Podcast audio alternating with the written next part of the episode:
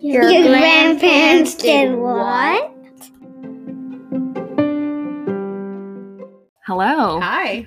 Welcome to Your, Grandparents Did What? It is a parenting history podcast where we accidentally uncovered the chainsaw origin story. I'm still not over Much this, to dude. everyone's chagrin. I can't stop thinking about it. Sorry, bud. I didn't Uh. mean to bring that to your life. it's okay. You'll be But- on your deathbed, like, no, that's not The what a chainsaw's chainsaw." made for. I'm gonna be like triggered every time I see a chainsaw now. I'm Yes. just gonna like kegel so hard. Oh no. oh, oh, you're Rachel Storniello. Oh yes, you're Maggie Walker. Hi. What's going on? We're BFFs making a podcast. Forcing everyone we know to listen to it. yes. Thank you Thanks, for buds. listening. Yeah, Yeah. we appreciate you guys. We do, honestly. You you give us reason to continue to do this thing.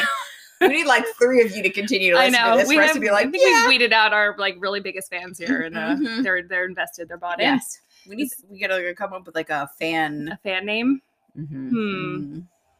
the old grannies. I was just say I was just about to say the grannies. the grannies. All right. Okay. So where's our grannies The at? grannies. Holler for your granny. Um, all right. Well, we are. This is our ninth episode, It is. and we're doing conception. Yes. How Think, things. think, think, think, I think. think. know. You researched it all week. I know. Yes. I've had such a crazy week though. Yeah, yeah. It feels like it's been a weird, been a long, long all over week. the week. It just feels so long. I don't even know what happened. I had a busy work week and it was nice out. So I feel like I was like out of the Yes. Mm. house a lot more, which just like I'm not used to. I got a sunburn on my forehead because I haven't been outside in like 10 months. Mhm. So the two hours I spent outside the other day at the playground, I came home and I was like, why does my forehead feel weird? And then I looked at it and it was all bright red. I know. I know. I was like, Rude. I need to get my sunscreen out. I know. I know. And then I went inside today again and guess what? Forgot sunscreen. oh, I know. Well, that's what I'm like really thankful for my SPF in my facial moisturizer. I'm like, you are I just like doing the know. work for me because I would never remember. well, back when I had a good skincare routine, Yeah. I kept it separate but equal. And maybe I should go back to I just bought expensive Do you want to face know moisturizer. though. what I just you made me remember when Oh, no, um what? when COVID first started, like when we went into lockdown a year one year ago tomorrow? today, No, tomorrow, tomorrow, the 13th. the thirteenth. Yeah. I went. I had a cardiology appointment that school got canceled, and I was all annoyed because I had to take Cameron to the cardiologist with me, Mhm. and that was the last time we did anything. Yeah. But I remember standing in my bathroom looking at like my makeup and like all my stuff. And I was like, you know what? I'm excited for 30 days not having to do makeup or anything. I was like, I'm excited to see like what my skin looks like after being inside for just 30 days. And then I now was we're little now I'm like, trolls that are like 365 days later. How do you put concealer And I'm like, cool. Now I'm like just like a giant pimple from the mask. It's Ugh. awful. Yeah, Yeah. I'm excited for those on? to And my skin tone is all the same beige, like pale Yeah. color. We're gonna get back into makeup. We'll start. Are with- we? I don't think so, actually. now that we're here talking about it. I mean, maybe one day. I we Not- got two younger kids. I Yeah. feel like One day. Okay. Let's talk about our donation stations. Yeah, let's do it. Um, so Rachel did the, the legwork here and she found some organizations we're going to donate to this week and take it away. So the two places we found this week, um, first one is in gender health. Um, and their mission is to implement high quality, gender equitable, equitable programs that advance sexual and reproductive health and rights. Um, and the AGC scholarships, um, and they're a nonprofit group committed to providing both advocacy and scholarships for those struggling with infertility in the United States. Awesome. So, Yeah. you know, We are going to, yeah, we're going to talk a little bit about, I think the way we approach this episode is I'm going to kind of talk about the history of infertility treatments in our Yes. lives. And what are you talking about, actually? I I'm haven't gonna really- give you well here. I'll, I'll tease it out a little. Okay. I'm gonna give you a little bit of what you always want, and I'm gonna get a little bit of what you didn't know you needed. okay. Hashtag chainsaw. All Yes. right. Well, let's, are you going to go first? I'm gonna go first. All right, let's do it. Okay.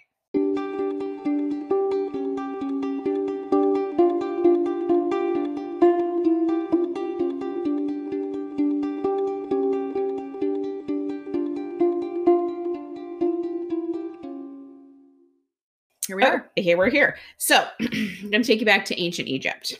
I, you know, I like to go to ancient Egypt, to Greece. I've learned more. I hate to say this, like I am going to call myself out. I knew so little about history, like time periods Yeah. and Well, the names of them. I keep hitting like three over Name- and over I know. again. So you're gonna come out of this knowing always at, at the, after the last this next ten episodes, yes. it'll be ancient Egypt, ancient Greece, medieval, Yes. and Victorian times. Exactly. It's like more than I learned in all of my schooling. Because I feel like those are all the places we both came up with some really strange Yeah. things. okay. Sorry. to interrupt. Anyways, no, no, no. This is, This is, yeah. this is the Please platform for that. interrupt. this would be really weird and awkward if you just sat there like Staring at you. this is great information. I love it. Um, okay, so um, the oldest medical text in the world that I guess still exists at the very least is the Kahan pa- Papyrus. So in the papyrus, they had fertility tests. Okay, hmm one was one test was to hit the woman on a particular part of her lip. Oh.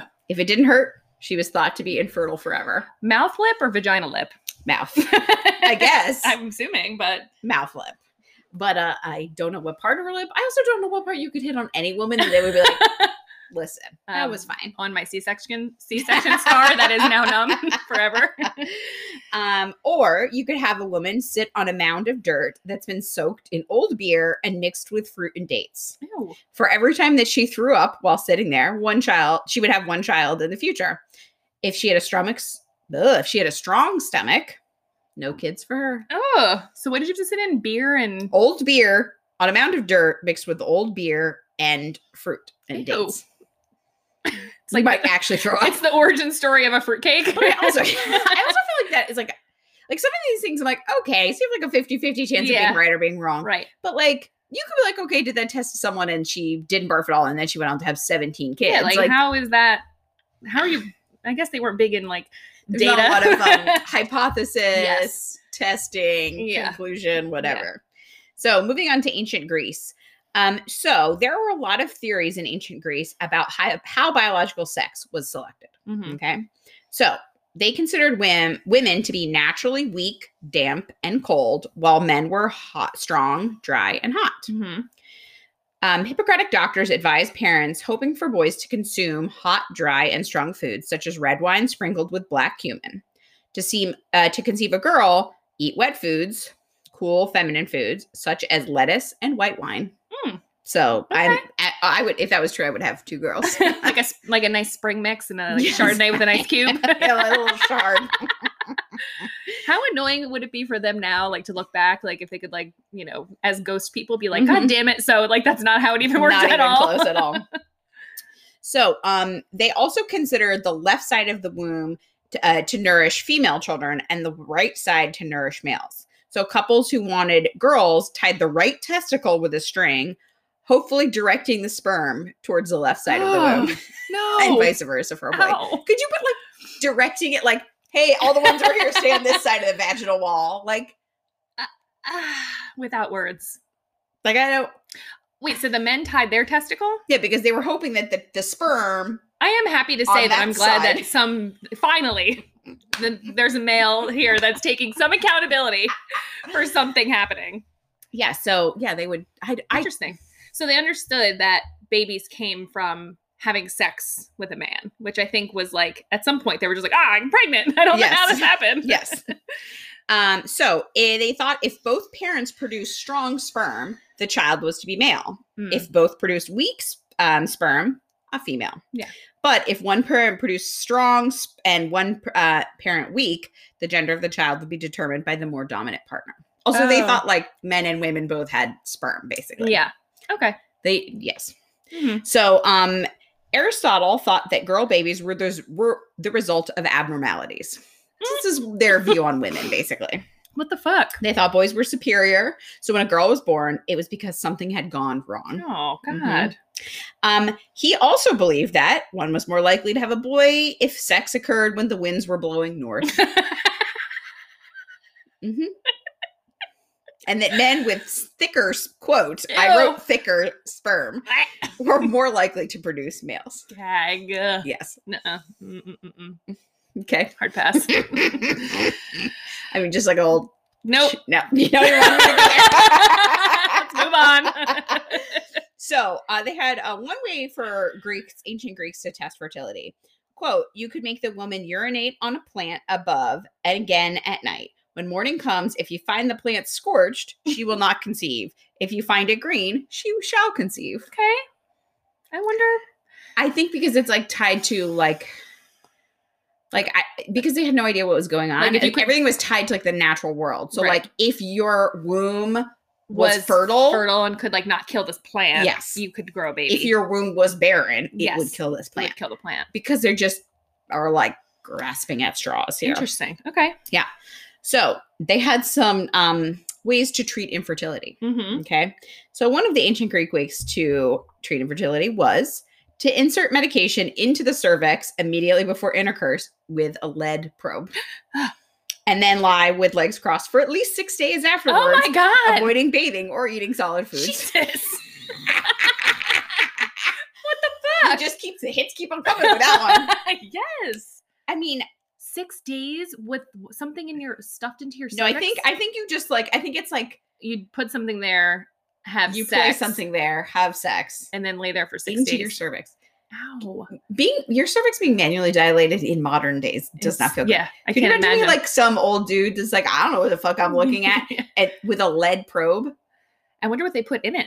I don't know, I Medicine? just said medicine. And like I Yeah. said before, I don't dig any deeper. I find it. I say, yep, click, copy, paste. It was probably like herbs of some A sort. hundred percent. A or, paste or like Um, fucking duck semen or something. from the old corkscrew. Yeah. penis. That's something else I can't stop fucking thinking about. God damn it. well, let's see if I can find one in this episode to help you. So they also thought women should drink boiled um, pine twigs and white wine, cumin seed, or frankincense, which sounds Okay. oh, Yeah. or No. maybe try a boiled puppy and octopus. One or the other. Uh, I'm gonna go with the herbal mixture, not the fucking dead ass octopus. Whatever has white wine and no boiled puppies. Little fucking puppy. what fucking savages, man? Who boils a puppy? uh, the ancient Greeks. Oh my god. Oh my god. Wow. Um, That's intense. so, moving on to the Middle Ages. yeah. Okay. So, um, many of the earliest women's health books were written by monks, the very people who had the very least Aren't information. they like a celibate? uh-huh. They just hang out with each other.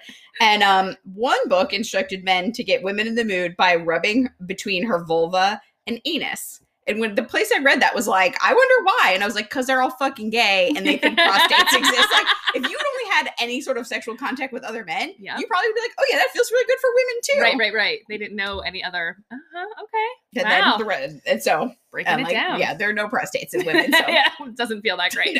Here to report. So um, they had a one they had a long-standing belief in the one sex system. So Mm-hmm. they believed that female reproductive organs were just inside out male reproductive organs. yeah. The vagina was an inverted penis and the ovaries were testes. Okay. And since women had quote cooler constitutions and lacked the heat or force to drive out the reproductants, Mhm. reproductive organs. Okay. So they basically thought because we were not strong enough, To like that's why your shoot penis did not did pew not come out. out. Okay. So they just all thought they were all men, but some men had vaginas. We're, yeah, I were guess we're women. abnormality. abnormality and we're women. yes. Wow. That's a stretch, guys. Yes. What did Um, they think about breasts then? They were just like, don't worry about it. Yeah. Mind your business. yeah. All things Stay in cannot your lane, be people. explained. I don't think Wow. they were doing a lot of like testing on uh, No. women. yeah. So, but following the Black Death, uh, clergy were instructed to counsel their parishioners about sex to encourage, quote, fruitful marriages because so much of Europe was decimated. Yeah. So basically, your priests were like, yeah, yeah, Y- yeah. y'all gotta let's get you in going." the fucking mood. um, so church law supported spousal obligations to, quote, honor each other's desire for sexual gratification, which wow. may be the most enlightening thing any Catholic person has ever said inside of a fucking and church. that was the end of it. and as a side note, it was widely thought at this time that women could only conceive if they had an orgasm. Oh. So get it. Mid- Yep. That's still the only- case, people. that is still the 100% case. true. but I'm like, I mean, okay.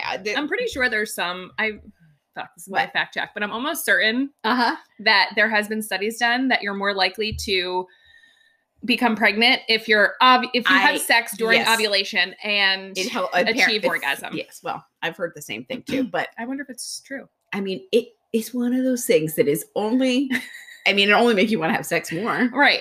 Not yeah, I really, guess no, like, maybe if you're like, yeah, uh, I don't know. maybe you're more likely to conceive because you're more likely to, to be want having to have sex. Yeah, exactly. okay. okay. So, if you were trying to conceive, you could take a fish that had been found inside another fish and fry it with hare's liver until both were dried. And then you would grind that powder with flour and drink in water. Blech. So it's like the worst protein shake. You ever had like a Ew. really like Yeah, that just sounds so foul and a vile. fish that's been fried, fried Fried fish, Inside, fried with hare's liver, so a rabbit liver and fish fried till it's like fish eaten by another fish, Oh, fish sound in found inside another fish. ew! So like uh, they open they're like oh let me get this one fish and let me get this other fish that this other fish ate Mhm. because one person made that and then became pregnant. They're like, "This is it, guys." basically i don't know why that person would be like you know what i've really been craving fish inside of another fish because they had nothing else. I don't think. I think it was just like, "Ah, gosh, dang it!" This and i guess fish. they had to eat it's very sustainable eating i guess eat all the parts Mhm. Okay. Okay. So, in some fishing communities, women were advised to make love when the tide was coming in, as that would wash a baby into the womb. okay, I mean, works as well as any of these other fucking things on the list. it sounds like kind of romantic. yeah, that's true. You have Think like a, little mo- six-hour time a little frame. moonlight. Yeah. You're like, Or it like "Oh." just depends on the time of day. Like, oh, I must rush home to Milan because the tide is coming in. You Wait, why am definitely I in your why I don't know. I like your weird. my like European some sort of accent? Your, But yeah, you have to like, ooh, you blush, you run Yes. home, you see the tide coming in. gotta do it now, babe. BRB. Um, so another one calls for a woman to insert the brains of a male and female bird into her womb before sex. I don't know what Ew. into her womb. I think really into They her thought it womb was means like vagina. vagina.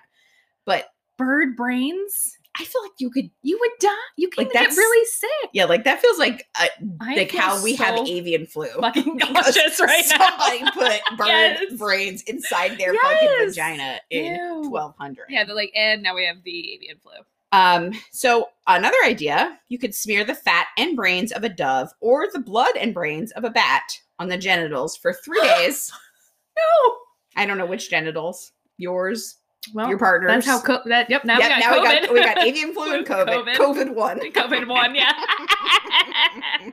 the OG COVID. Um, so their um their takes on infertility were you could take the liver and testicles of a small pig dried and reduced to a powder in a potion. So they're like taking a lot of like the life-giving parts of other the, animals. the loins of other animals. yes, and but also like the ingesting it. blood brain, like they're like Yeah. I, I don't I think those things are more like like it wasn't just like, Mm. okay, this is the only thing that goes Yeah, on yeah, with yeah. it.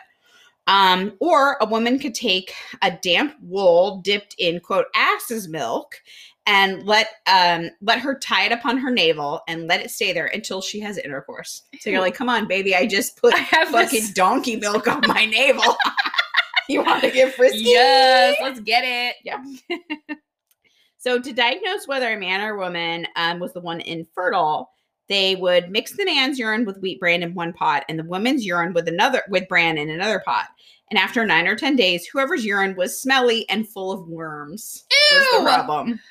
Ugh. Ma'am, that's called maggots. so two Holy little shit. pictures for you. So here, this is um, this is in like some sort of monk text, and it is physicians examining a flask of a woman's urine in 1300. So just like some Looks monk, like a decanter of wine. I mean, she drank a lot that she day. did. She was really hydrated. She was good for her. Um, I just feel like like I just thought it was funny, like thinking about some monk like drawing in these like um pages, just like "Beep the doo, let's Yeah. sketch this. And then this is um disembodied wombs with fetal positions and a pregnant female in this picture from so you can see Oh. it's like this is what they thought the Wow. It looks like um the, my kids' game operation. I was gonna say, yes. yeah, it does look like operation. So that's what That's thought. cool. Yes. And there's some more, as you can see we had from before. There's some babies floating around and like little light bulbs up there. I still can't get over that either. that image. Mm. That's a good one. So moving on to the 1800s.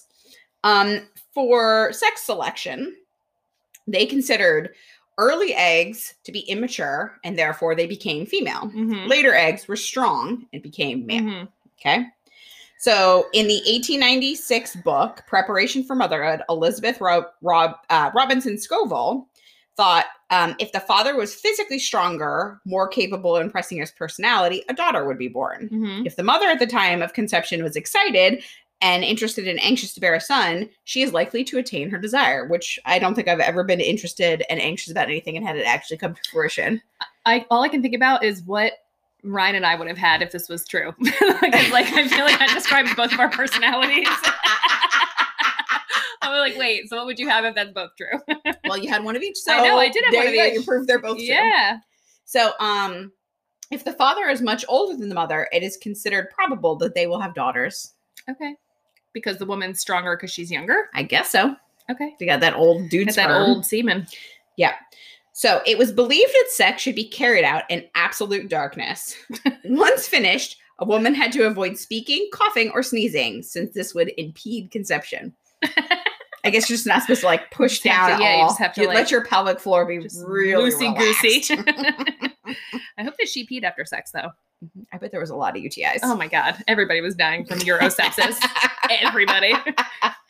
Um, so, according to some manuals, if someone had sex without being in love with their partner, the product would be an extremely ugly baby. Oh. Rude. You'd be like, "Oh, your parents must not have loved you or look loved at your each other." ugly ass. yes. So, in continuing bad news, the acclaimed French psychologist Eugene Blackard claimed that the cervix was too narrow and had to suck the semen so that a woman could get pregnant. Due to this, the physician claimed that a woman could not conceive as a result of rape. Okay. Okay. Mm-hmm. Additionally, Blackard asserted the baby would be born with characteristics of whoever the strongest orgasm during conception. Orgasm wars. Yes. Huh. Yeah. Okay. Yeah, the rape thing. co- uh, They, Yeah, they thought- that- mm, it still yeah. comes up. I mean, did you remember that politician a couple years ago that was like, uh, "Women have a way of not getting pregnant if they're Yes. raped." Yep. Yeah, because you could like control it if you weren't like enjoying the sex. It's cool. Two thumbs down. Yeah, eat a dick. Eight dicks. okay, so going through all this stuff, I was like, "How did we find out that how babies were made?" Do you How know did we? anything about it at all? No, I tried to stay away from that. Okay. I tried to look into more like how we Yes. dealt with people who couldn't have babies. Okay. So I'm ready. I know nothing. So, So I'm a, I'm a blank slate, sweetie. no one in the world knew where babies come came from until 1874. What? 75, I'm sorry. Yes. Shut They the fuck Oh. had no up. idea how babies were made. Not no idea. They did not actually know how babies were made until Okay. 1875. Wow. Yeah. That's n- like, that's not that long ago. Not that long ago at all. Jesus. Mhm. So, uh, people knew that when people had sex, sometimes a baby was created. Mhm. They did not know about eggs. Mm-mm. And when they finally discovered sperm cells, they didn't think that they had anything to do with babies in pregnancy. The leading theory is that they were parasites. Wow. so They were like, don't. They thought like the s- they thought like the ejaculate was like important, uh-huh. but they didn't like when they looked under a microscope and actually saw sperm. they were like, "Oh, I'm just sick with That's just Uh, like parasite." well because okay. so when they looked, they would like once they figured out what microscopes were, and they looked at stuff, they could see bacteria right. or things. Well, yeah, it looks probably no different than like a Yes. little amoeba swimming especially across. to You- like Yeah. 16 15 right, that was like a microscopes. pretty shitty microscope. so I they're mean, like they understood that like the There was- seminal fluid was important but they didn't they thought it was just like little bacteria in there. yes Okay. i mean everybody probably had a bunch of bacteria I mean, there probably was also bacteria. 100% so um, anthropologists and evolutionary biologists can't be precise but all available evidence suggests that humans have understood that there is some relationship between sex and childbirth since homo sapiens quote first exhibited greater cognitive development sometimes between the emergence of our species 200,000 years ago and the elaboration of human culture probably about 50,000 years ago. Okay. So there was like some cave painting they found that they were like, that definitely means that people knew what happened after Yeah. sex, uh, how they fucking do that. But I also like, I get it. Like people who were not having sex. we're not having babies. Right. But also, I mean, it's one of those things that it's like a long time before you knew you were pregnant at that time. Like you A didn't know you were hundred percent. pregnant until you were feeling a baby move. And so yes. if you're like, maybe you had sex, you just didn't Yeah, and remember there's that a you long did. Or there's like a gestational long period. right. Like I wonder if it was like I read some stuff that they, a lot of like, you could observe animals. Right. So even though like humans have a long gestational period. There are other animals that don't. Yeah. So you could see like, oh, dogs got pregnant like Right. and had a baby quicker. So they were able to like conceive of like It's this act of sex Yes. is what causes the baby. 100%. Gotcha. Um, so the sperm and the egg, even if they had known to look for them, were hidden and elusive. Um, the human egg, which is the largest cell in the body, is only the size of a period at the end of a sentence. And the sperm cells are the smallest cells in your body, which hmm, I I didn't didn't know. know that. One human egg outweighs the sperm that fertilizes it a million to one. Mm. Oh my god. Yeah. So so fucking small. I did not know It's- that. Yeah, I didn't realize how much. I mean, I feel like I've seen like weird, like black and white, like Yes, yes, yes. Oh. electronic, whatever that you call it, pictures of like a sperm Yeah, entering. yeah. But I don't, I don't know. I just don't, I don't feel like you get the scope. Maybe Yeah, because it's like you've nothing to compare it to. that's true. Like, Yes. how would I? Yeah, no. No. So it's like literally like a normal, Period at the end of the sentence Yes. is the egg, and, the that's a sperm million times. bigger Yes. than a sperm. Wow. It's, a little- it's actually kind of impressive. That's they impressive saw they could them see it. through the microscope. I'm very impressed. Okay. Good job, old timey white yeah, jeans. congrats. So, studying what happened to the human body was difficult. This required um, buying corpses from grave robbers or bribing hangmen to turn over bodies fresh from the gallows. Because it, like, basically, they, be, because of religious reasons, you couldn't desecrate other people's bodies. So, it had to basically be like someone who they were like, fuck this person. Yeah, they're gonna perish anyway. or just like, like we are not going to bury them in sacred ground or Right. what consecrated. That's the right word. But I guess even if you did, like the autopsy, I, are you even getting to the point where you're seeing egg? Like I, No, you know what I mean? No. Like you're No. probably not even gonna. Once you get to the ovary, you're like, this is all there is. You might not even to think to go into it. Okay, go. You're gonna tell me. tell me. So, um, Da Vinci made a hemisection showing a couple having sex in about 1492. So, this is a picture that Da Vinci drew.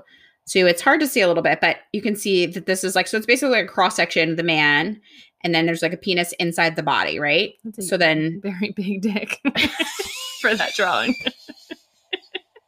okay, Da Vinci, okay, Da I see. Vinci. Is that a like a self portrait?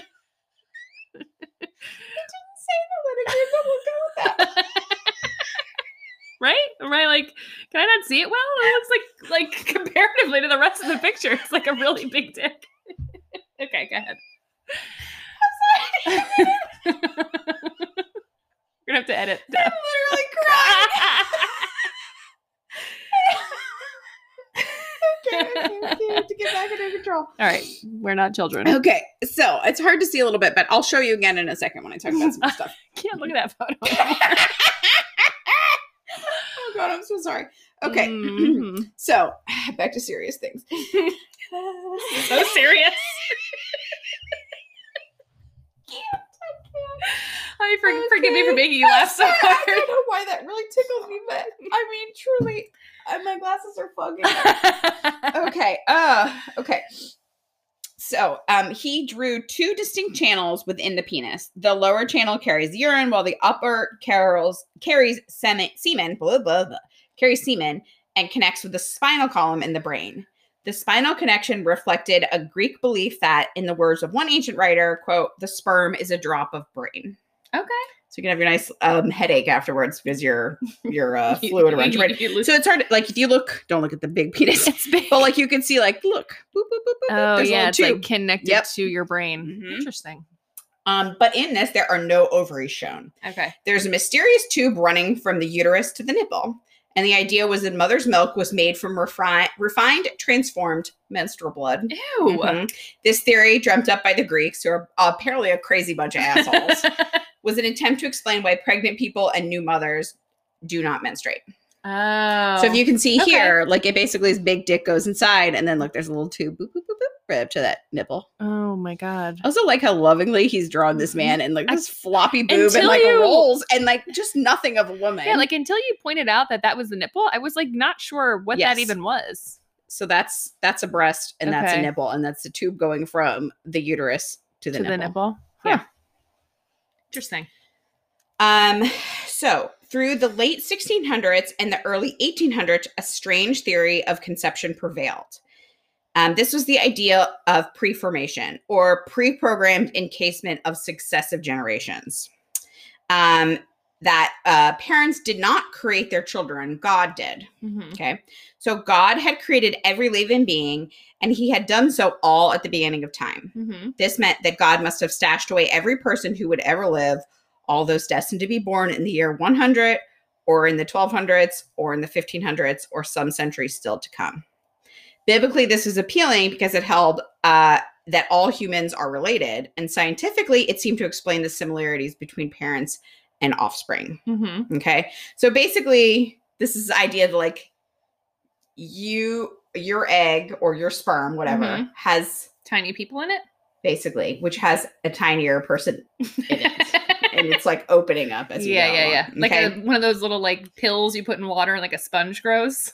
but like then there's another sponge inside the sponge. okay. So, due to observing um, egg laying animals, scientists theorize that there was something similar within humans, which Oh, actually okay, that's pretty love it. brilliant of Yes. them. So Dutch scientist Renier G. de Garf, Sure. Garf, sorry, old timey people, I never say your names right, um, pushed to change the label from female testicles to ovaries Oh, in 1672. Before that, it was called female, female testicles. testicles. oh man. So um, while in search of the egg in rabbits, rather than immediately dissecting them after mating, he would wait several days. Mm.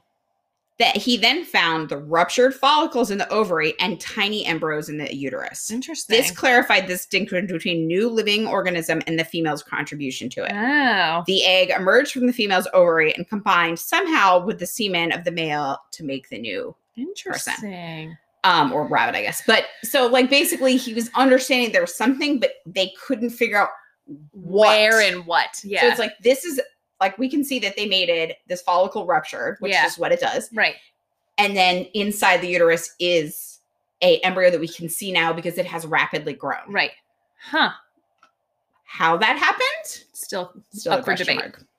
Okay, Okay. so the scientific debate turned into not whether this preformation theory made sense, but a battle between spermists and ovists.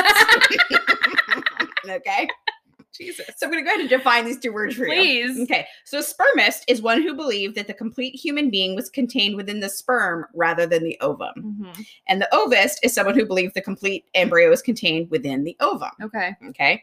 The sperm is focused on Adam. In his testicles were sperm cells. In those sperm cells were miniature proto humans. Mhm. In their testicles were micro miniature proto humans who had testicles of their own, etc., etc. Wow. So basically, just Very like meta. very yes. And the ovis placed the endless sequence inside Eve's ovaries. Yes. So it's basically like men versus women. Yes. um, so it one scientist in the late 1700s tallied as many as 262 hypotheses on how babies were made. His entire career. He's just like another one, another. Ah, I one, got another idea, one. people. So this debate dragged on and on until one day in 1875, a German scientist, Oscar Hertwig, put a sea urchin egg under a microscope. Sea urchin eggs are transparent and their fertilization takes place outside of their bodies. He placed a drop of semen near the egg and a tiny sea I- urchin season semen. and a tiny sperm cell pushed against the egg's outer surface. Moments later, the nucleus of the sperm cell came into view inside of the egg, and before his eyes, two nuclei fused into one. No one in history had ever seen this per- process of fertilization play out. I have chills Me all over my too. entire Isn't it body. fucking That crazy. is so cool. So we owe it to the sea urchin. And we do owe it to the Who sea urchin. So fucking next time you're knew? eating uni, which will hopefully be soon, God willing. um, and at this point, there could be no further debate about the role of eggs and sperm in the Yes, creation so of life. cool. So, like, you literally I love that fact. Yes, literally just like was like under a microscope. Watched. Can you imagine being the first person No. on fucking planet Earth that I ever cannot. saw how that happens? And it happens super. ra- I mean, we have seen it in, like a video. right. It does happen like Pretty quickly. Yeah. it's not just Wow. like hanging around there like hey. He must get have to been know like- ya, let me treat you to like a wine first. like once it's Yeah. inside, that shit starts changing yeah, it just starts immediately. like multiplying. Wow. yeah, I don't know Wow. how big a sea urchin uh fucking I'll be looking for videos Sperm. of that this week on Yeah. YouTube. I guess I'm gonna look that up, but like That's super cool. right? I love that. I know. I was like, Damn. That's really interesting. What year was that? I'm sorry. Ah. this no, you was told in- me. it's okay. 1875. Okay, so this is what you said originally, 1875. 1875. So this is where he was. So thanks, old Sea urchin. Oscar, and Oscar. thanks to sea urchins, Yeah, we now know we now know. how eggs and sperm actually work I together. love that. Isn't that really I'm fucking so cool? I love that fact so much. I mean, I was like, I gotta sprinkle in some of the weird, like boiled puppies bits, and then I gotta hit you with the big. you know what facts. I'm here for, Rachel. You know my wheelhouse. I'm, I know you're here for boiled puppies. I'm here for boiled puppies, chainsaws, goose, goose penises, and now sea urchins. There you go. Wow. I know. So cool. Thanks Ready for sharing. to tell me some stuff? Oh, you fucking know it. Let's go there.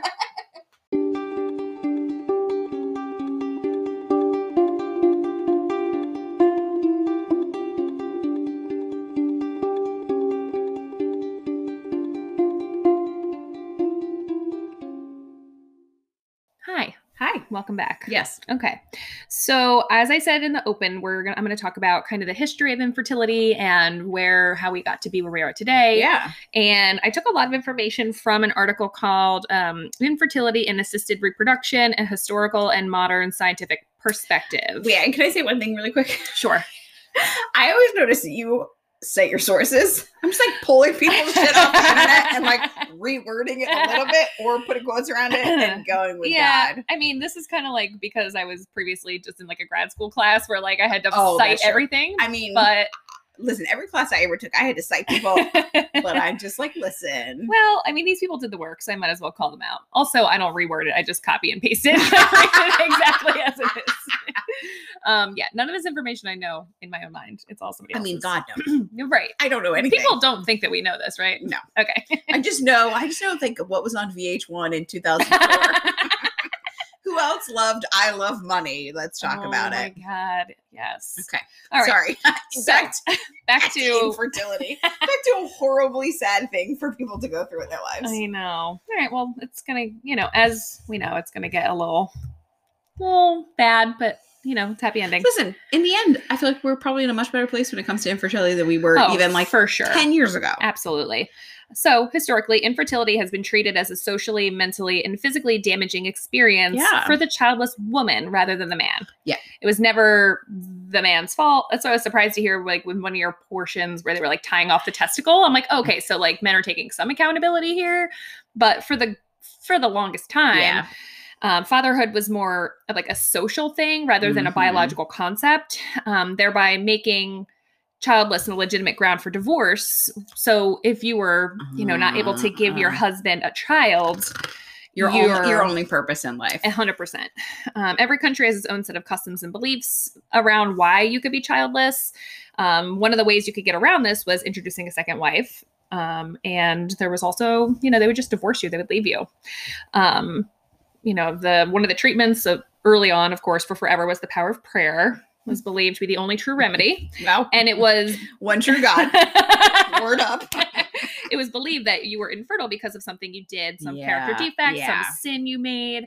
Um, so it was like a shameful condition. So Mhm. like if saying that you couldn't have babies meant that you had some mortal sin, that you were a sinner, and so Yeah. you know, pray about it, Mm. kind of. Cool. Yeah. Okay. So that was kind of an overview. Now I'm gonna get into like the individual eras. Okay. Okay. Um, so in the ancient era, which is 3500 BC to 500 AD, Mm-hmm. marked the beginning of advancement in civilizations, and it was evidence from the Vedic literature that the general population during that time was familiar with the idea of artificial insemination for infertility. Ayurvedic.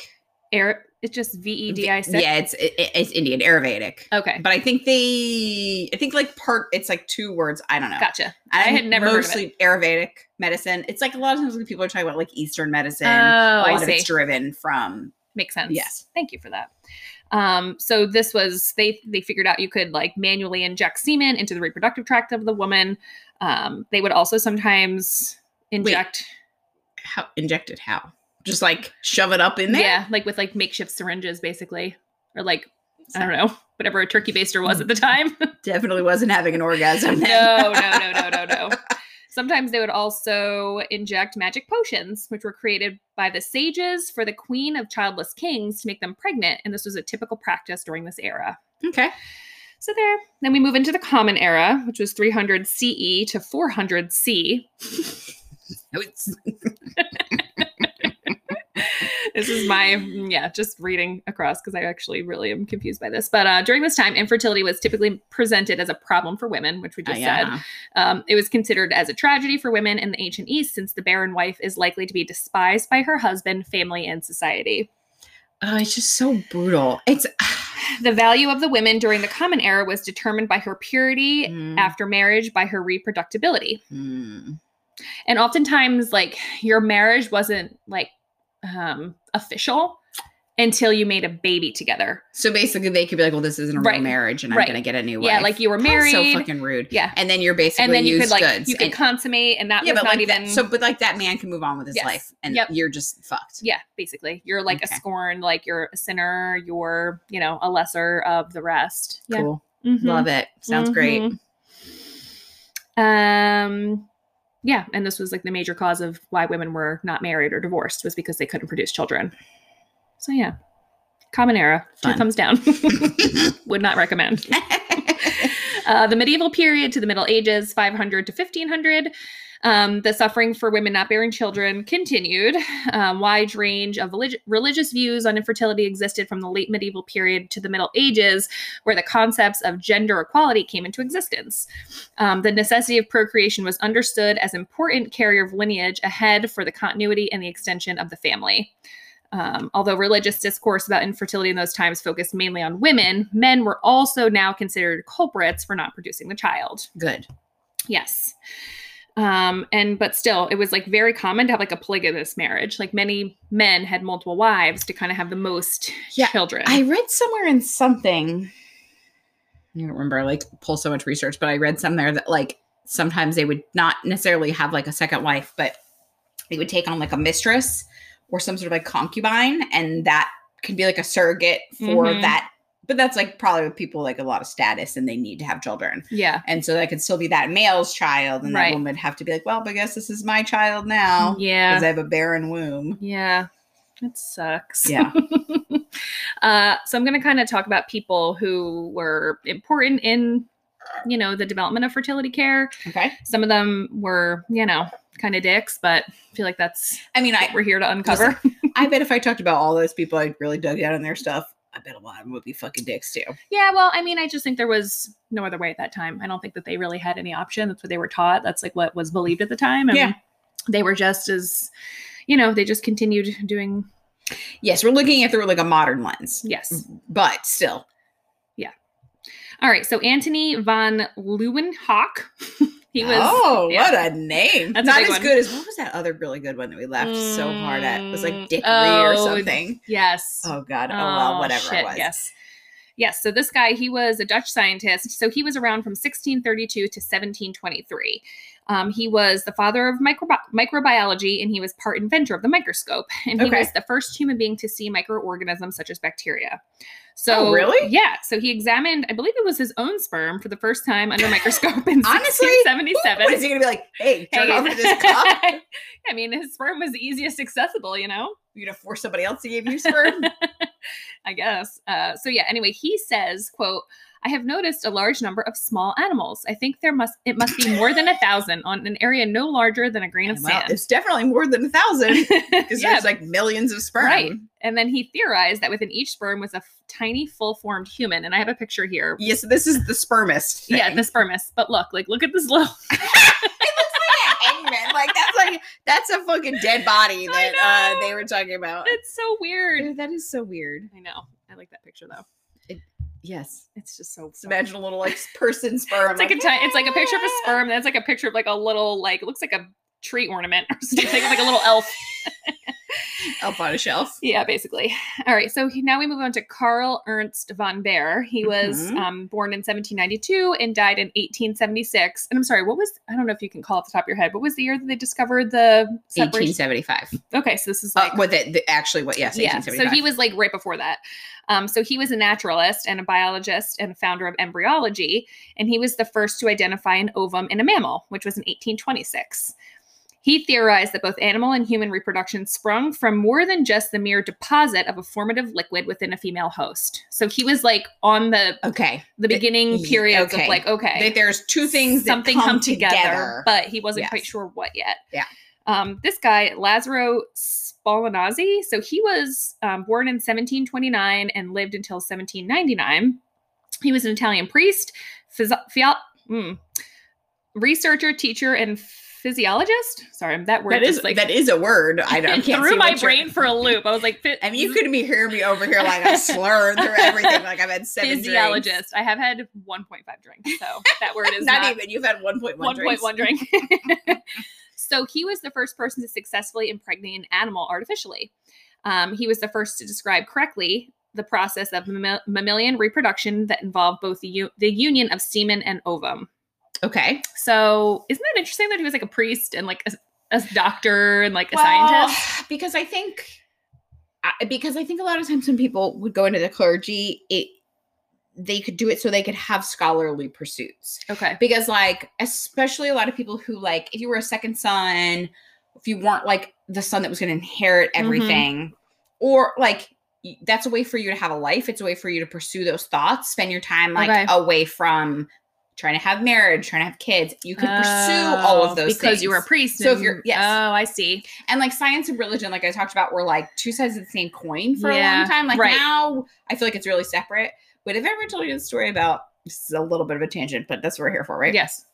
So when Leo and I went seven or eight years ago um, to DC, we went to the Smithsonian, uh, like the Science Smithsonian, Yeah. Natural Science Smith- Smithsonian.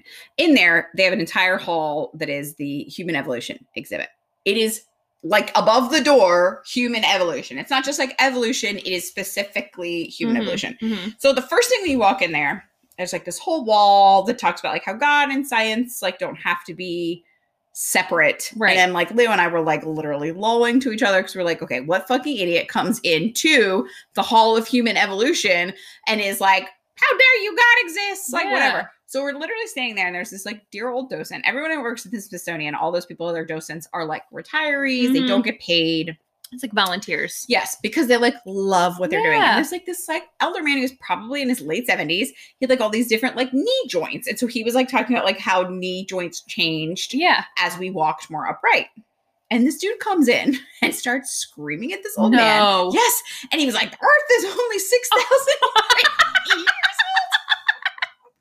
This guy's like, And listen, this bro. But this man just was like, okay, and like literally, like I walked away. I'm first of all, I cannot imagine that's we caught the only time it's fucking happened. But I was like, oh, I guess I get why this god in science. Yeah, yeah. So It's kind of like that TikTok that um some who sent it, but it was that guy who walked up to like a bunch of kids standing in line for Santa, and he was like, "Santa's Oh not real." my god, uh, do not let your kids Yeah. listen. to this oh podcast. yeah, don't let your kids listen. Spoiler alert. but he was saying he Yes. was like, "The Earth is only two thousand and twenty-one Yes. years old." yeah. oh my yes, god, fucking wackos out Yes, there. there. Okay, Okay, so back on on, that. s- Took a real yeah, let's hard get turn. back on track here. Uh, all right, so let's talk about John Hunter. He was Okay. a Scottish surgeon. He was born in 1728, lived till 1793. Mhm. So he did a case study on the first successful attempt in artificial insemination in humans. Oh, So, okay. wait. So it was nobody attempted it before the 1700s to like Mm-mm. stuff some semen up there. I guess not. So basically, um, in 1790, um, young married man came to him with a penile condition called hypospadias. So basically, your urethra like is not straight. So think about like the tip of the end of Yes. the penis. It's like facing the wrong Yes. direction. It's like going down. Okay. So So basically, instead of like coming directly straight out out. of the instead yes. of coming like shooting out of the penis, it kind of just like Ye- oh, falls down. So it's like just not good for like it goes in the vagina, but it's not propelling it. I guess. Okay. Listen, Okay. I, yes. I my, to my best understanding of this condition, it's just are you not, are you not a I'm fertility not doctor? A, I'm not a adult urologist. But I mean, if you don't have something like that, it could affect like the Mhm. I ability mean, for I- you I- to get pregnant. I guess if yeah. you have like severe hypospadias. So anyway, he came in and he was like, "We can't get pregnant." So Dr. Hunter developed a plan. So he gave this patient a collection of a ton of syringes and a prescription for frequent masturbation. Sorry, are you okay? I'm gonna have to use my Oh, CPR it's just skills on you. Spit everywhere. he gave I him would love to come home. the prescription. I'm sorry. Wait, I I can't do it today. have Can a I tell prescription you? From my doctor. I've talked about how much I love Dr. Gerhardt in the past, but Did one he time, prescribe masturbation? well, not in so many, no, but I forget why I came in there. I think it was, oh, it was when I got my IUD placed. He placed my Uh-huh. IUD and he was like, you need to take it easy for like one or two days, like try not to like do any heavy lifting, you Yeah. know, you might have some cramping, some bleeding. And I was like, I kind of looked at him, I'm like, you think that I- I'm going to be able to do that? And he was like, he sat down at his desk and he pulled up like a letterhead and he was like, to whom it may concern, Maggie must stay off of her feet, must lay in bed, must must watch Netflix, yes. must have someone. And he wrote like this, like really like campy little note, and then signed his name and like printed it out and handed it to me. And I was like, thanks. He is I a- came home. I was like, here you go, Ryan. Here's my like ticket. I gotta go. go lay in bed. I got my IUD. I loved him so much. Um, so anyway, this guy was given a prescription for frequent masturbation. He was to collect his semen and inject it into his wife's vagina, and they were be were able to become pregnant. Oh, great. So Good this for guy, them. Dr. John Hunter, he figured out like, oh, like you can use, you know, All their methods of getting sperm right to, into the, to the place person. they need, close to where it needs to be. Exactly. Good job. Yeah. Hooray. Um, okay, so we're going to talk about Dr. William Pancoast. He studied at the Jefferson Medical College in Philadelphia. Okay. Yeah. Jefferson still exists. It does, yeah. Jefferson is still like a very well-known Yeah. medical facility Yeah. here in the city. I know we Um, talk about Penn all the time. yeah, We're we're talking Penn about people. but- Pennsylvania Hospital represent. But Jeff is like basically the Yeah. second biggest Mm, adult. yeah. Well, Temple. What else? Well, no, yeah, I mean, yes, Jeff. Jeff is probably the second The biggest second in the biggest, city, but it's yeah. just like funny. I feel like the city is like so pen heavy. I know. Yeah. Well, I mean, obviously, Mhm. it's like the oldest in the nation. okay, so in 1884, one of his patients had been long unable to conceive. Um, her husband was found to have low sperm count. Um, the doctor did not inform the woman of the husband's condition because this was kind of like a point of shame. The guy, you know, the doctor knew Yes, about 'cause it. it's- I mean, I feel like men still like they're so Yeah. attached to like Well, their like, virility and like male infertility, you basically don't hear about it. Like that's a very Well, so okay, when when after I had the second miscarriage before Cameron, um, I had a DNC, so they were able to get like tissue, and so Right. they tested it. It was inconclusive. Um, and our doctor was like, "Listen, we don't consider two miscarriages recurrent, but also like if you feel comfortable, I, I you can go see like a reproductive endocrinologist." So we Mm-hmm. went to go see this reproductive endocrinologist, and they did some like testing, they did, like some ultrasound stuff, they did some blood work to make sure. I don't remember what it was called, but there's basically some condition that like you could be missing part of a piece of DNA Mhm. and it's fine. And if Right. you reproduce with someone who has it, it's not a big deal. But if two people don't have that, yeah. then you're basically fucked and like Mm, can never yeah. like it's like s- such small chance of having Right. a successful pregnancy. So they just like it's and it's really simple to test for. Right. But I remember the doctor talked to us and he basically was like he said something to the effect of like it's usually women because women's and like Leo was like yes but he's like but women's systems are much more complicated Right. like there are so many places that it can go wrong in Yeah. women he's like men it's basically like You have do to you have sperm yeah, do you have enough sperm? are your sperm in there like "Wah," or are they going places Yeah. like that's do they have some drive? mostly it Yes. i mean obviously you just talked about some of it a little bit like there are so many stages in Yeah.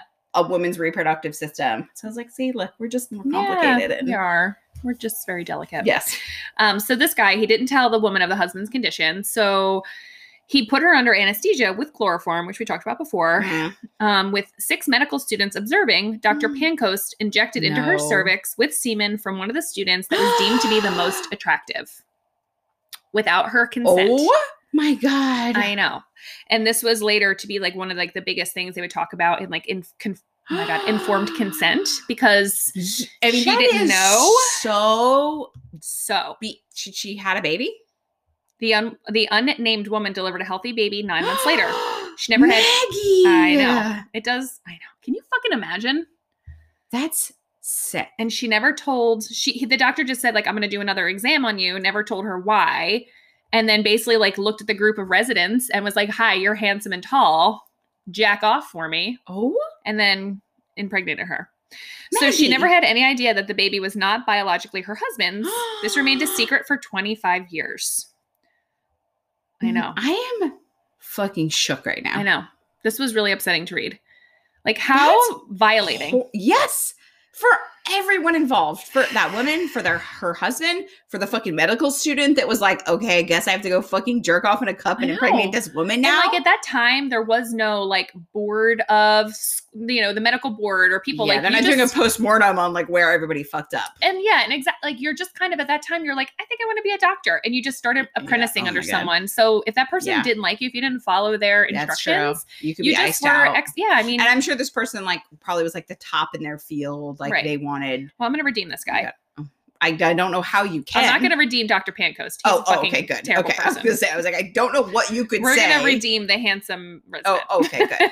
So in Okay. 1909, when Dr. Pankos died, the student that donated his sperm that day, Dr. Addison David Hard, came forward and published a letter in uh, a medical journal called Medical World detailing the incident. Dr. Hard claimed that at the time he had informed the husband of what he had done, and they had decided together not to tell the woman. Dr. Hard also found and told the then grown up baby boy the truth as well. But also that's violating on some level. I know. Like Like, your dad wasn't your dad, I'm your dad. Like, I'm just what like the fuck? handsome medical student number one from Grey's Anatomy. Dr. Hard. Is that why he was picked? Yeah. Ugh, I mean, this seems like so this is like a, a case that's like heavily discussed in like medical ethics, like informed Yeah. consent. Like I mean, that it's- is that is so past any like acceptable boundary. Yeah. It's that's so fucking and sick, like Maggie. I I know. It is just so sick. And I don't think the woman ever knew. Like I think she died before this came out that the you know How fucking embarrassing and horrible, like horrifying to I find know. that out. Well, you, well, Ugh. I mean, okay. I mean, that is something that I did not eh, the whole IVF thing, it's there is like a lot of, you know, medical ethics involved because it's not eh, mistakes are made, you know? Like nobody's Yes. perfect. No. To be human is to be have error. Yes. And even though you Yes. can be like a very well-oiled machine, But there's you can there's make also an a error. difference between like if someone said to me, if I had done IVF and someone had said to me, we made a mistake and we placed like, you know, your husband's sperm is not the sperm we made. But like, I mean, I would be upset. But if there's like accountability, if there's like ownership taken in that, then there's at least like I can be upset and I can maybe sue you, whatever. But like it's not a violation. To be like, oh, we just Well, it- thought that we just thought th- this dude This guy was way much more better looking handsome. than your Yeah. fucking ugly well, husband. it's kind of the, the thing between like intent. There was like the Uh-huh. intent was Yes. not there. Like if Y- it was like yeah, a yeah, genuine y- mistake, Yes, yes. then I think it's a little bit easier to hundred percent. swallow, but But I you're right. know. No, I mean, there's no no person is perfect, and Yeah. like there have to be mistakes that go on there. And it has. I mean, there's been like many lawsuits about like people being like, well, that's my baby. Like, especially people who maybe had embryos that were viable and they never became pregnant, but their embryo became implanted in another person that became pregnant and had the baby. And then they're like, well, that's actually my baby now. Like, you were basically at surrogate. There's like not a lot of them, but I was reading about some this week and I was just like, holy fucking shit. Damn. Like, just talk about how much just like layers of trauma Yes. in that. Okay. Well, this is just so Okay. upbeat. what, what can I make a joke about now? uh, okay, we're going to talk about this guy, Dr. E- Dr. Edward Clark. He was a Harvard Medical School professor. He thought, oh, this guy's a dick too. He thought. He thought that the education level of women, not physio- physiological or even emotional factors, was a cause for infertility. In his 1873 bestseller book called Sex and Education or A Fair Chance for the Girls, he says, A strong mind leads to a weak body, for as their brains expand with knowledge, their wombs will shrivel and die. And his proof for this is that college educated women had fewer children.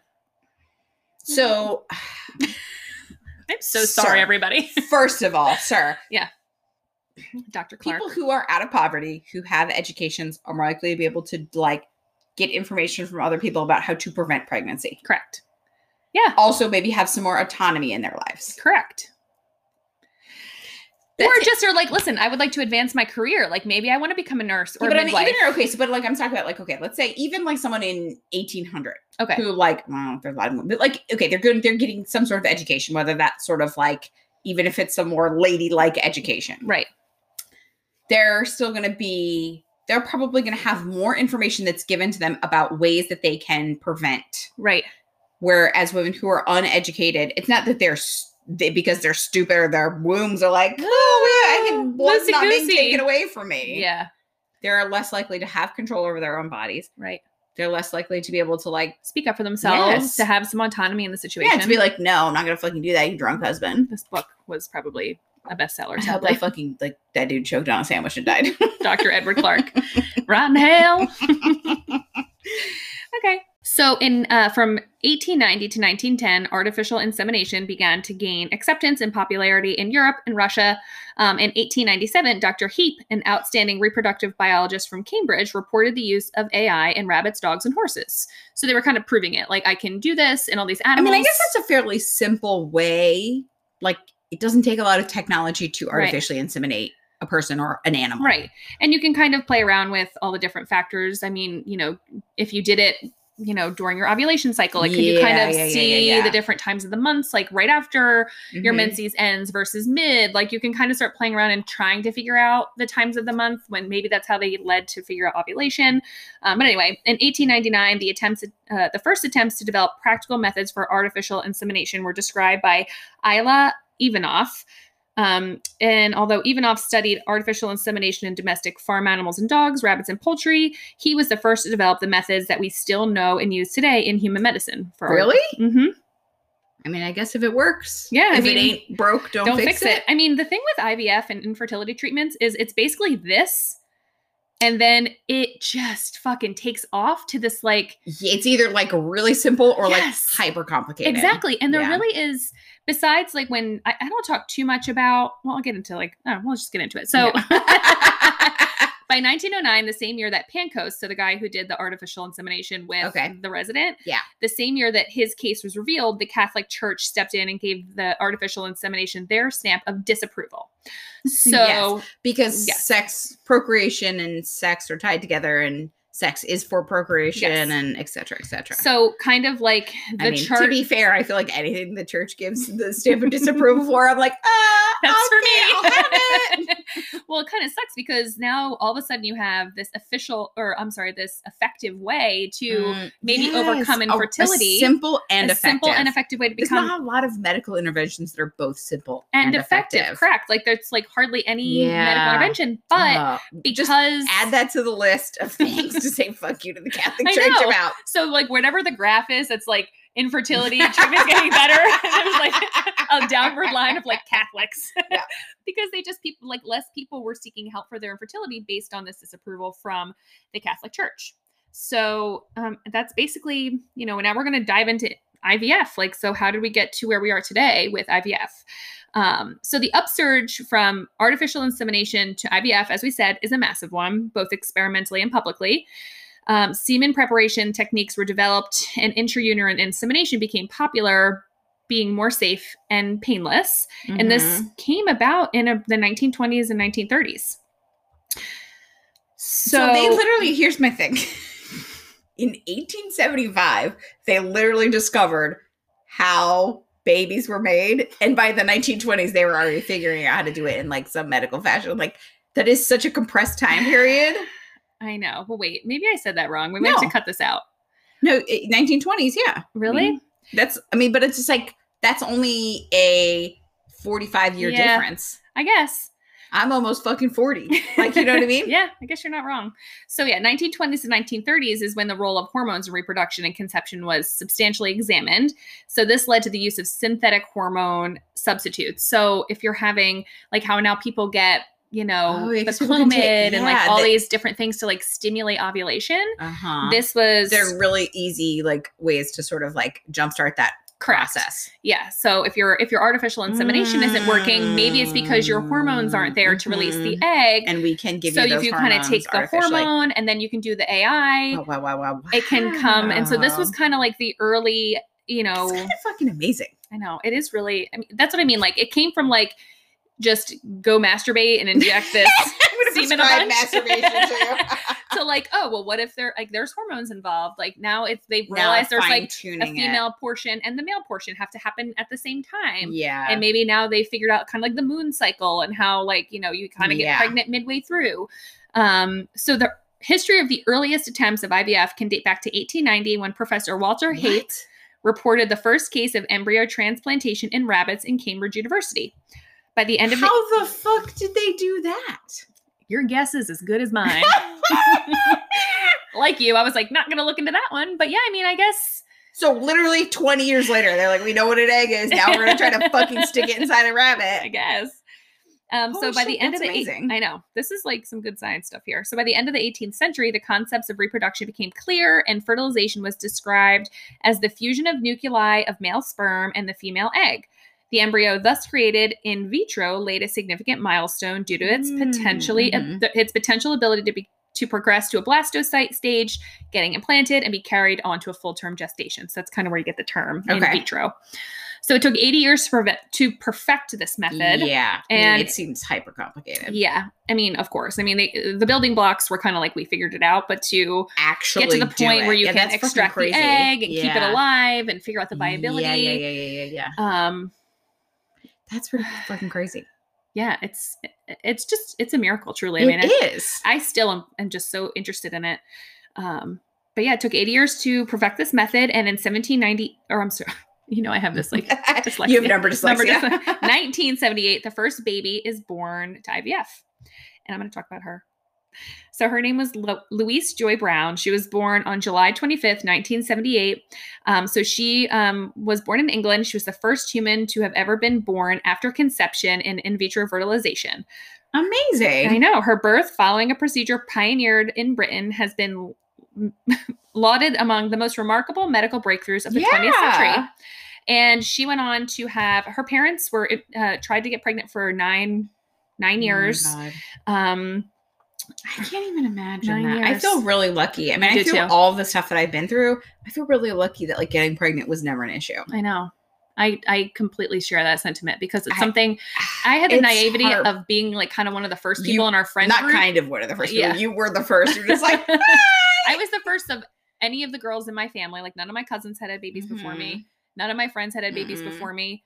No one that I worked with really that ha- that I was friends with had had babies before me. So I was going into it just like just whatever my mom told me, you know. And this was like a from little her rosy memories of I things she know. fucking forgot. exactly Thirty years later. And so I was. It wasn't until after my kids, like when my kids were toddlers, when like yeah, when you many had- of the when you girls had in our group, tons of friends th- that people had- that were having yeah. more babies and that were having problems, I was like, oh shit. yeah like, watching people go through fertility struggles i'm like i mean as much as like the heart like the heartbreak of like miscarriage happened like i got pregnant i mean Your like, within, body had like, no two- problem getting pregnant. i you got were pregnant an i expert. think each time within like two cycles yeah, and like leo's like you know it's like not here all the time right. so Your like timing had to be. like i oh man I know. that i just it's just pretty amazing that people can like m- how they have choices to Yeah, have I mean, a family before- exactly. Like, and it's I know it's not for everybody because it's super invasive, but I mean.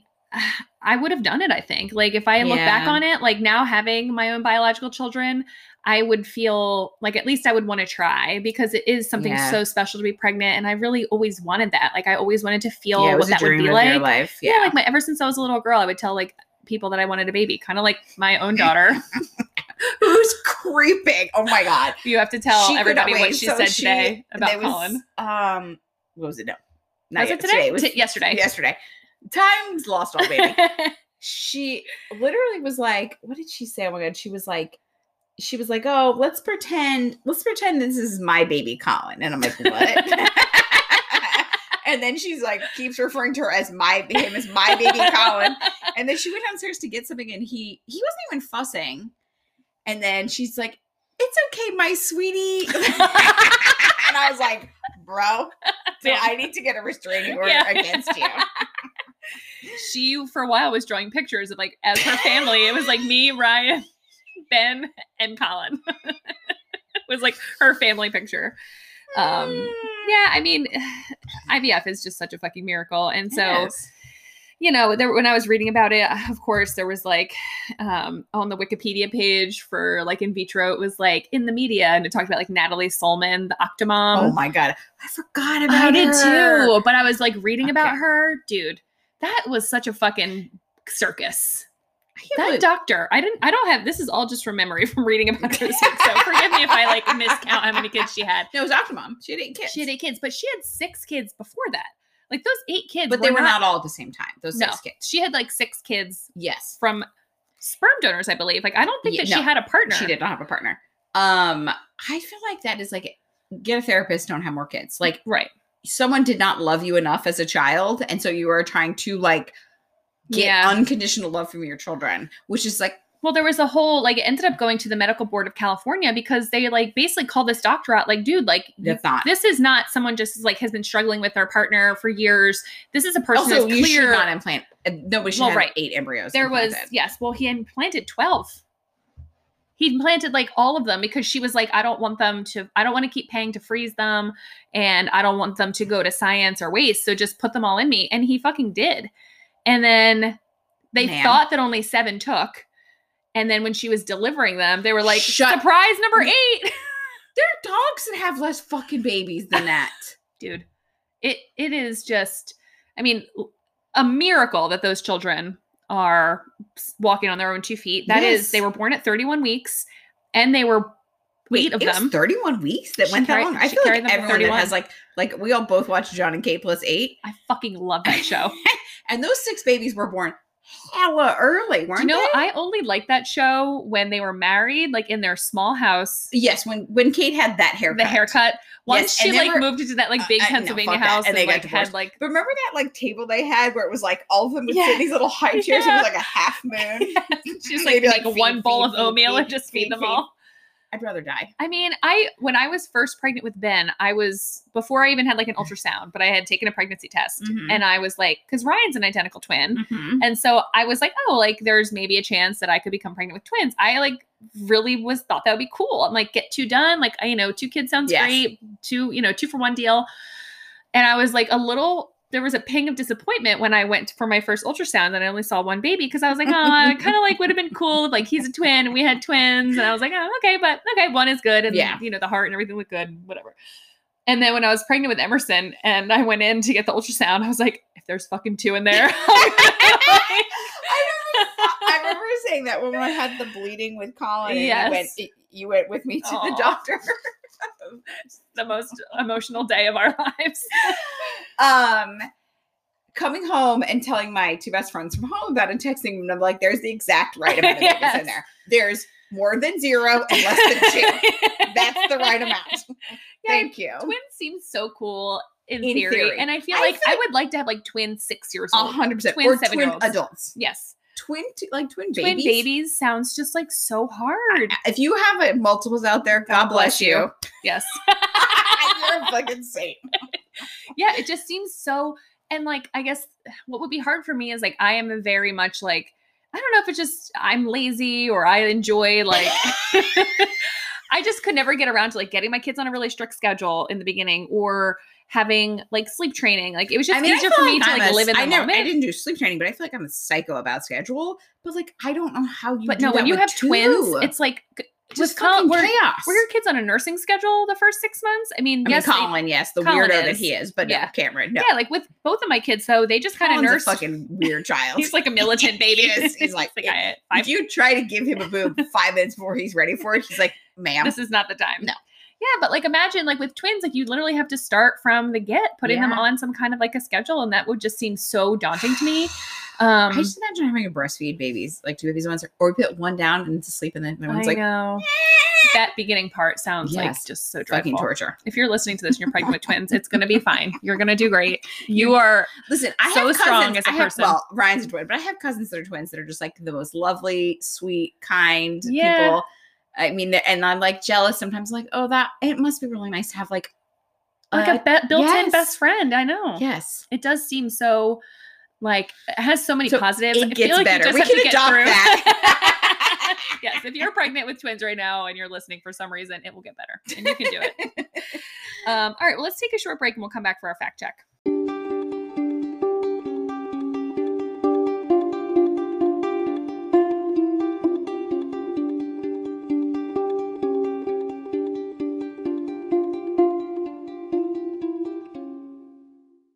Welcome back. Yeah, Ready for our fact checks? I am. I They're love. I, I would like to so- say I love these fucking stupid fact I checks do. we come up with. This week is very lighthearted. Okay, good. so is cheesecake a cake or a pie? Uh, what did you find out? Um, it's inconclusive.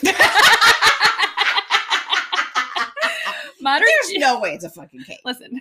Modern cheesecake is not usually classified as an actual cake. dis- sorry. Despite the name comparing compared with Boston cream pie, Uh-huh. people who classify it as a tort point to the presence of many eggs, which are also a great source of leavening. yeah, there are a lot of eggs in cheesecake. Yeah. Others find compelling evidence that it is a custard pie based on the overall structure, with a separate crust, the soft filling, and the absence of flour. Others identify it as a flan or a tart. Okay. And I said to Ryan, I'm, I'm going to call myself out. I was so dumb the other night. I was like, well, it's a cake because it has a crust. And he was like, what? And I was like, yeah. And he was like, you mean a pie? And I was Yeah, like, uh-huh. don't talk to me anymore. okay. Uh, there you go. Cheesecake pie. or- so what do you cake or think pie? it is? well, now I think it's a pie. I maybe think it's a tort now. so we're moving on. Like you thought it was a cake, I thought it was a pie. Last and week now- the controversy was is the dress blue or gold? This week the controversy is is it a cheesecake, a pie, or a cake, or a tort, or a flan? Listen, it's good. That's all I Yes. fucking care about. Um, okay, so when did women get the chance the choice chance to vote? Okay, so I can I speak on this? I Yes, actually please looked do. this up. Yes. So I, I was I, I said 1919. It's actually 1920. Yes, you were very close. But I would like to say a big asterisk to that is white women. Mm, Black women did not Very get true. the vote until 1965 in the Voting Rights Act. very true. It is something that as soon as I listened back and I thought about it, I was like, that was fucking stupid. No, I And it- mean, it's erasure on a lot of levels. yeah. And I was like, "Ugh, okay, well, Well, this is why we do our fact check. We Yes. listen back, and it's hard. I mean, that's I think the joy of like having this kind of banter is because usually it's 100% in private. we can say things that make us later. We're like, oh. yeah, sometime I'm sure if we could listen back to the years of our conversation, there'd be things we'd go back Oh, and be God, like, Maggie, no. I'm, "Mm." I'm very glad not all of our conversations. But have now been that they recorded. are on a public Yeah. forum, I do enjoy this little area where you can go back and be like, hey, like maybe this was something we would like to rephrase or Yes. kind of clarify. I mean, it definitely made me like think, and I know I've like had that thought before, been like, okay, so it's like Yeah. white men, white women, white women, Right. white men, whatever. But when I said it, it just came out that way. And then when I went back to look at the date, when I Right. sent it to you, I was like, I Mhm. literally, I was just like, that was yeah. this is white women, and it, it well, we're still. as yes, This is the thing. We're this is like years of it being in, like yes, ingrained. ingrained, and Yeah, now we're I trying definitely to Beat do myself better up a little work. bit about it this Well, week. It's okay. We're learning. We're all growing, and Don't ever that's fucking do it again. you're fired. this is part of the growth, though, and this Yeah. is good that we're talking about it because it'll like hopefully Yes. others will hear and be like, oh yeah, like this is yes, when people say that now. Like you can say, well, there's two dates. yes, There's the date that white women became to have the right to vote, and then the when the time when all women yes, got the right to vote. yes. Okay. Well, uh, moving on, we have what I just wrote millimeter question mark. milliliter. Sorry, milliliter, Oh. Milliliter. question mark. Because We were confused no, as to not we were confused. I was confused. you said a thousand yes, was a leader. yes. I said it was a hundred.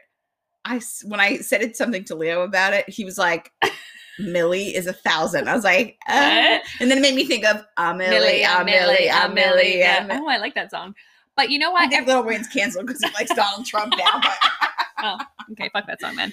But I- I mean, with nursing, everything is in liters, milliliters. Yes, because it makes more fucking sense. It does. So that's why I knew because like when you give someone a Yeah, but bag of fluid, I guess it's I a s- liter. I which guess is a- I said it with enough confidence. Your voice definitely was like, I was like, am wait, am I I the wrong? no.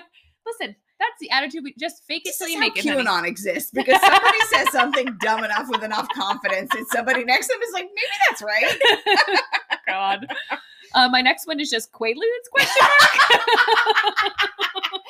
Because I was like, what is that other drug that was Yes. really popular in the 70s? Yes. Quaaludes. It's- Quaaludes. yeah, I was, I was listening back to it. It, it was that thing Yeah. came to me, and I was like, "Hmm, okay. Okay. So not a drug that I've ever done. I don't. Is No. Quaaludes still a thing people do? I don't think Quaaludes is a thing. I feel like people that's what people did after they came off like a four day cocaine binge. Yes. They're like, I have to sleep. do. All right. I didn't research Quaaludes, but um, well, that's because I just I threw those notes in I your think it was notes. just like an answer to the question we asked last week, which is like, what was the other drug Mhm. besides opium? Right? Is that what it it was? was opium and, and lithium or something. I and think. 'cause- Quaaludes. Yeah.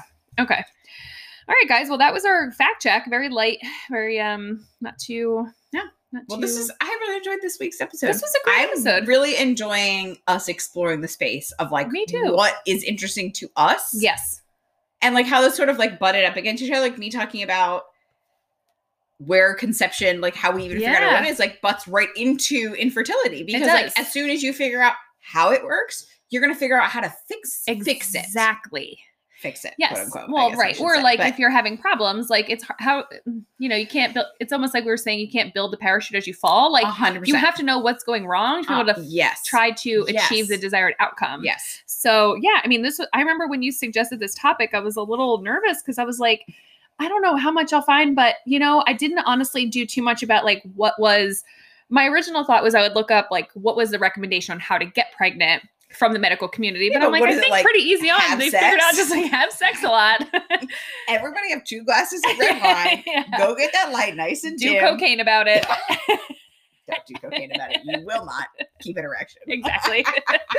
but I mean, I felt like IVF and fertility was just like something, it was something I didn't know a lot about. I mean, as a No. pediatric nurse, that is so far out of, I mean, my only experience with it is the few close friends that I have that have Yeah. gone through it. And I mean, it is just grueling and I mean, when you when you really want a baby and you cannot achieve that Ugh. goal, it's sick. and here's the thing too that I find so upsetting about it like if you're born with diabetes Mm-hmm. you have you know your whole life to kind of cope with that or if you're born and you experience like childhood cancer Yeah. and you know like there are things that can cause future infertility maybe not diabetes wasn't a good example but like maybe if you had childhood Oh, yeah, yeah, cancers yeah. you might have a hard time conceiving or if you had some sort of abdominal surgery Mm-hmm. and you might have trouble conceiving as a, you know there's things Mm. Or that like can a- prepare you yeah. for maybe a having trouble testicular conceiving torsion or something. correct Yeah. like there could be something that happens in your life that you know m- gives you a predisposition to have Yes. trouble if you're just one of the one in this is something i didn't find out like the statistic of how many people suffer from infertility well, there you go. Now you have a fact check. i can look it up but i'm sure it's more than we all think of i'm I'm- sure Sure, but there's like, also isn't like, it like one in levels- four or five women It- have mi- a miscarriage like One i in was four, yeah. so shocked when i heard that i'm like oh my gosh i Yeah. know how many women do i know and I mean, when I started being really open about my miscarriage stuff, like it was crazy. Every fucking woman, Yep. part- in particular women, obviously, 'cause Right. we talk amongst ourselves, but every person that had gone through trying to have a baby was like, oh, we had that. My Right. sister, yep my cousin, Oh. my mom. I think you can- My best friend. Like, there was not a person I've ever talked to about it that has not had someone that is like a close. A- I think person we to could them. comfortably safely say that every single person knows somebody who's, Who's dealt with struggling with infertility. infertility or Yes. multiple miscarriages or Yeah. something. And I think that that is like a, a sad it's a truth yeah. and it's not also- talked about in a way it's that is also common. a weird trauma that so many people go through without acknowledging what that trauma Right. is. well, and then getting back to where I started talking and then went on like I s- forgot where I was headed with it, but that kind of infertility where you're just like the unfortunate like one in four or five or whatever we might come out like you don't know that's happening to you until, you're Until- planning to have a child and you're just So- expecting you see your you're friends. just expecting it to happen and then Yeah. all of a sudden it's not and then it's really not and then it's just not and you're And gonna then you- have yes, and, and then, then the you next go thing you and know- you try IUI and that Yeah. doesn't work, and you try IVF and that's not working. doing the and medication it's crazy expensive, and it's and really a, lot, on your body i mean Yes. oh my gosh the needles the Ugh. hormones the procedures Yeah, I mean that's your fucking warrior to try to like. it is create your just family so, that way. it's just like it's this big disability that is invisible it's Yeah. not seen as something that is like you know and, and so it is an elective surgery but the same it's an elective procedure you know but, but, like- at the same time it's like it, it should it, it's considered essential Yes, you know if you want that having children. I mean, I guess like okay, you don't have to have children, but like if you want children, yeah and that's not a goal that you can achieve i, I mean it, it's such i i i cannot even it, it as much as we clearly complain about our children like my life is not i Right. Uh. would not change a single moment of my life A hundred percent. I think that it's uh, it is If one it of those meant- things that is like mm, now it's so hard to be as thankful for it because it's like you're just in it and Yeah. it's been hard with the pandemic. But at the same time, as you said, I wouldn't change Yeah. a single second, and I'd rather be doing this than Yeah. not. yes Yeah, one million percent it thousand just gives me a times lot of everything. feels because it's just Same. you know it. and So I- anyway. Mm. I, just my heart breaks for people I that know, have gone through it are going through it right now I know. might go through it in the future secondary infertility Yeah, like like something nobody talks about. I mean, it's Yeah. such a thing. So I'm glad we talked about it, and Yeah. hopefully people feel comfortable Yes. sharing. yeah i mean i they've i know had for me experiences. talking about it is helpful. Super getting it out healing. there. Yeah. super healing. It is like got me to a place to be okay. And I know that's not for everyone. I mean, Right. obviously, if you listen to this podcast, you know that I am an oversharer. there are things I should not have fucking said on this podcast. Okay. But I also like that's just who I am. There's healing in it. Saying it out loud, letting it be Yes. known, it gives that situation not letting permanency. it take root inside your own body. Like Right. sharing that burden. Like if it's all the pressure just on you, that can be such an unbearable weight. But if you can like take some of that weight and put a little on your friend and a little on your mom and a little on your sister, yep. then there's other people to help like lift you Support up. you up. Yeah. And you don't feel so alone in it. No. And I know. parenting can be really lonely. And like we are lucky we've talked about like the community we have, not just I mean, I, the two of us are codependent, like it's not healthy probably, but we also have other people in our lives that are like we've dragged into this dysfunctional relationship. you will be friends with us. whether you like it or not. But Yeah. I mean, You ha- know? that community is is so so good yeah. and so essential. And so I hope that if there's going to be listening to this right now, I, I mean, I hope even if you need anything, let us know. We're Yeah. here to group chat with you. Add us to our We- twentieth group chat. yes. um, So on that note, what are we going to talk about next week? so let's start by saying next week is going to be our final episode of this season. of the season. we will continue this, but we sort of did this by the seat of our pants. And so we're gonna this will be our tenth episode. We're gonna take a minute to regroup. Yeah. Figure out what the fuck we just did. We're going to think about it because that will be the first time we think about it. we decided to do this, and honestly, I think it was for the best because I think just not thinking about it, we worked it out as Yeah. we were doing it. Yeah. we worked out some of our sound issues. we We, did. It's been a journey. worked out like our formatting, everything. Yeah. I'm really enjoying that, but I think it's time for us to sort of like, okay, what is the next stage? Yeah. What do we we will do? be back we because will- this has been the glue that's been holding me emotionally together. I love it. yes. Um. So, but our tenth episode is going to be We're going to talk about the pandemic. We're going to talk about pandemic parenting, the past, the present, the hopeful never future. Oh my god! but i'm so intrigued like i i have had this thought so many times during this pandemic because i have learned about the 1918 1919 1920 Yes. you know the flu pandemic yes, and i you know clearly parents were going through it then and i just want to know like what the fuck? what were they doing like how So- did that look i'm gonna we're gonna talk about that I Um, have not, I have not done any research yet. now, so i don't know what this episode will become uh, me either. because but there's not here's the thing what we're going through right now there's nothing there's no research written about it No. yet so it's all we're living the written history Yes. so yeah we'll see what this comes together as but we're going to talk about pandemic parenting And you know, it's kind of funny. We didn't plan it, but I was thinking this weekend is the anniversary of like basically Yeah, that's everything locking true. down for us. it is And and like I think in Texas they're a week later, so we're basically Yeah. coming up magically On the eh, one-year without even, anniversary. and sort of like throwing out our final episode for the season wow of our pandemic parenting. yeah i think that is really really really um what's the word Mm, depressing exciting Interesting. interesting so we hope you listen Yes. thank you for listening so long this whole time this will- uh, as This- much as we keep talking to each other and cannot fucking shut up. um thank you we love you. Oh, rate, review, subscribe. Yes, please. Okay. Come on. Goodbye. Bye.